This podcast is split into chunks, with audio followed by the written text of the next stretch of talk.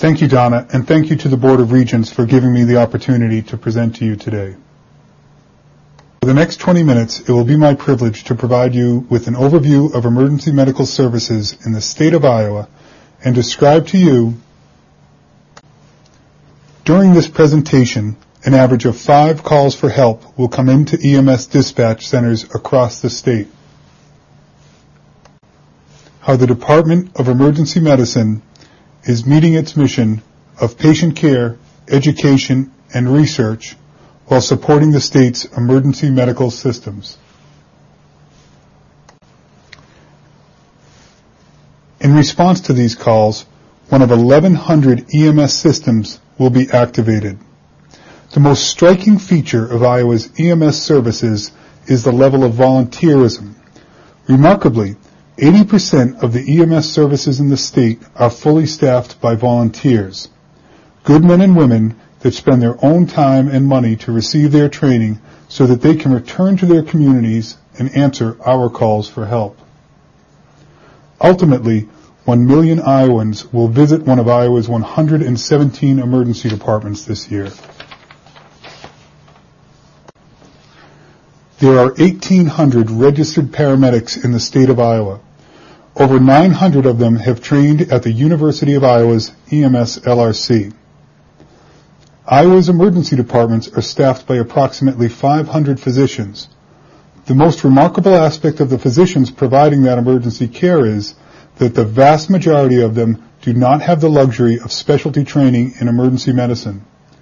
As with our EMS volunteers, these are good people providing the best emergency care they can with limited resources, training, and specialty backup. And that's why we must support Iowa's EMS workforce, and we do. We support them through education, we support them through research that enhances their clinical practice, and we support them by providing important clinical services not available in less comprehensive, smaller emergency departments. Our EMS LRC educators do much more than just train paramedics. We also provide everything from basic CPR courses, the state's only 911 dispatch course, and the most advanced physician training in cardiac and advanced trauma life support. To help deal with the state's shortage of emergency physicians, we created Iowa's only emergency medicine residency two years ago. We accept six to eight residents into the program for a three-year period of focused training in emergency medicine.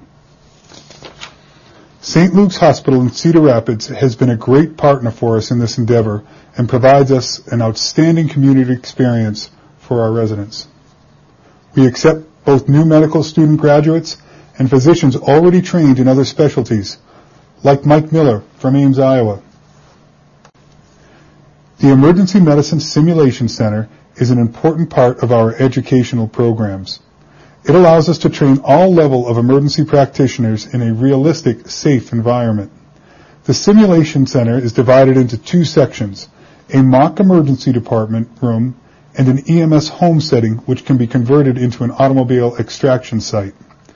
Today's biofidelity simulators talk, breathe, have heart sounds, and a pulse. They can even undergo the same life-saving procedures that patients must endure in the out-of-hospital setting. With the push of a few buttons from a remote station outside the room, we can turn a simple case into a seasoned emergency physician's worst nightmare. It is truly a remarkable teaching tool. We can also reproduce difficult cases from the emergency department in the field so that everyone can benefit from a challenging clinical experience. Two of the department's central themes are coordination and value.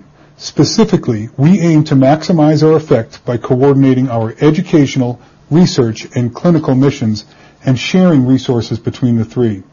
As we execute our research mission, these themes play a central role.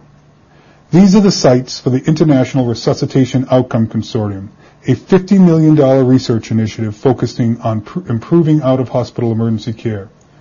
By coordinating investigators from cardiology, anesthesiology, pediatrics, emergency medicine, and our paramedic training program, we competed for and received a grant to form the Iowa Resuscitation Network. The investigation will be conducted in the 12 largest EMS systems in the state and will bring in $2.5 million in federal research money to Iowa.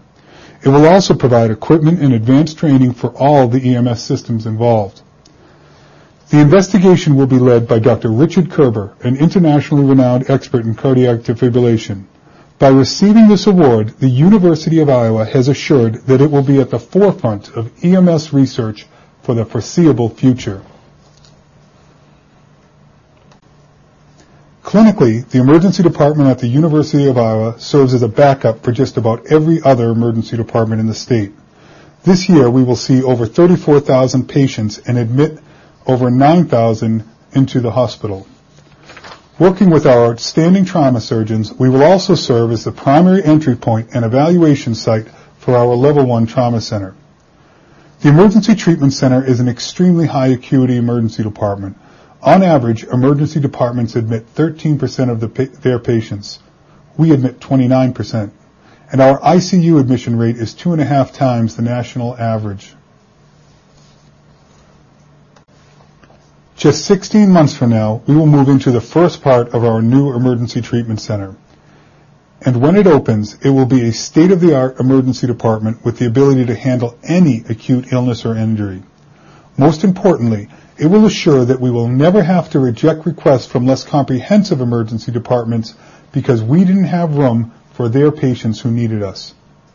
The role of the emergency department has changed significantly in the last 20 years. The emergency department was the source of only 25% of hospital admissions in 1986. In 2006, the majority of U.S. hospital admissions will come from emergency departments. We are seeing this locally as well. In the last three years, emergency department admissions at the University of Iowa have increased by nearly 50%. Now and for the foreseeable future, hospitals with poor quality emergency departments will continue to struggle financially, while the few that deliver excellent service and high-quality emergency care will prosper. Mortality from trauma is decreasing in the state of Iowa, thanks in large part due to the state's level 1 trauma centers, one of which is centered at the University of Iowa.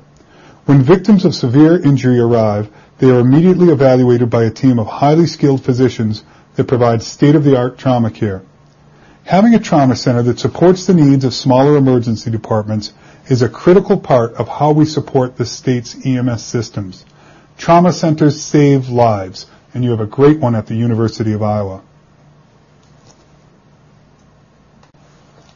This year, 1,000 of our sickest emergency departments patients will be admitted to our ICUs.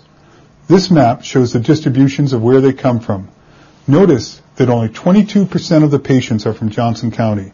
The rest come from just about every corner of the state and even out of state.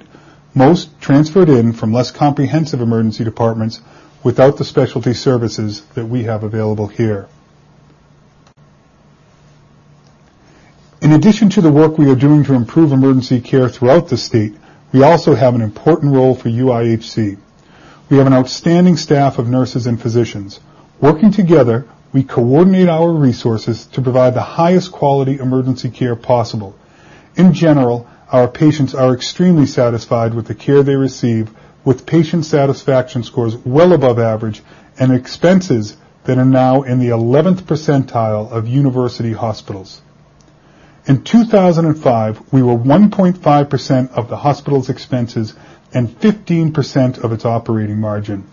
This was in addition to bringing in well over 9,000 admissions, numerous radiology, clinic, and procedural referrals. In many ways, we are the front door of the hospital, and as such, play a critical role in the hospital's financial health. This year, our financial performance will be even better. Thanks in large part due to our constant commitment to process improvement. Using Lean Sigma principles originating from Toyota's car manufacturing plants, we have designed a four-step process improvement plan focused entirely on adding value to our um, patient's emergency department visit. On December 6, we instituted step one of the plan, which immediately resulted in a 60% reduction in wait times and has markedly improved our patients' satisfaction with their visits. And this is just after implementing one of the four steps. Lean Sigma works.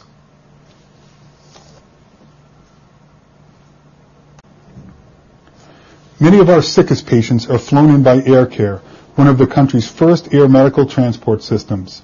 AirCare has flown over 20,000 missions since its inception, and I am confident that it is not only Iowa's first air medical system, but its best. We have the most experienced and best trained nurses, paramedics, and physicians flying, and even provide a separate neonatal transport team for newborns that need our help. Over the next year, you are going to hear about some incredibly sophisticated research and care that is occurring at the University of Iowa, things that save lives and that deserve to be showcased at this forum. As you reflect on them, I would like you to keep in mind that we can also save lives by focusing on the basic things, like teaching people to provide excellent out-of-hospital emergency care to the citizens of Iowa that call for our help. Thank you for your attention. Mike originally trained in family medicine in the Quad City areas before working in the emergency department at Mary Greeley Hospital. Mike is currently taking a three-year leave of absence from Mary Greeley to train with us. When he is done, Mike will come back to Ames and undoubtedly improve emergency care in this area. Retraining dedicated physicians like Mike is an important way that we are working to fill the need for specialty trained emergency physicians in Iowa.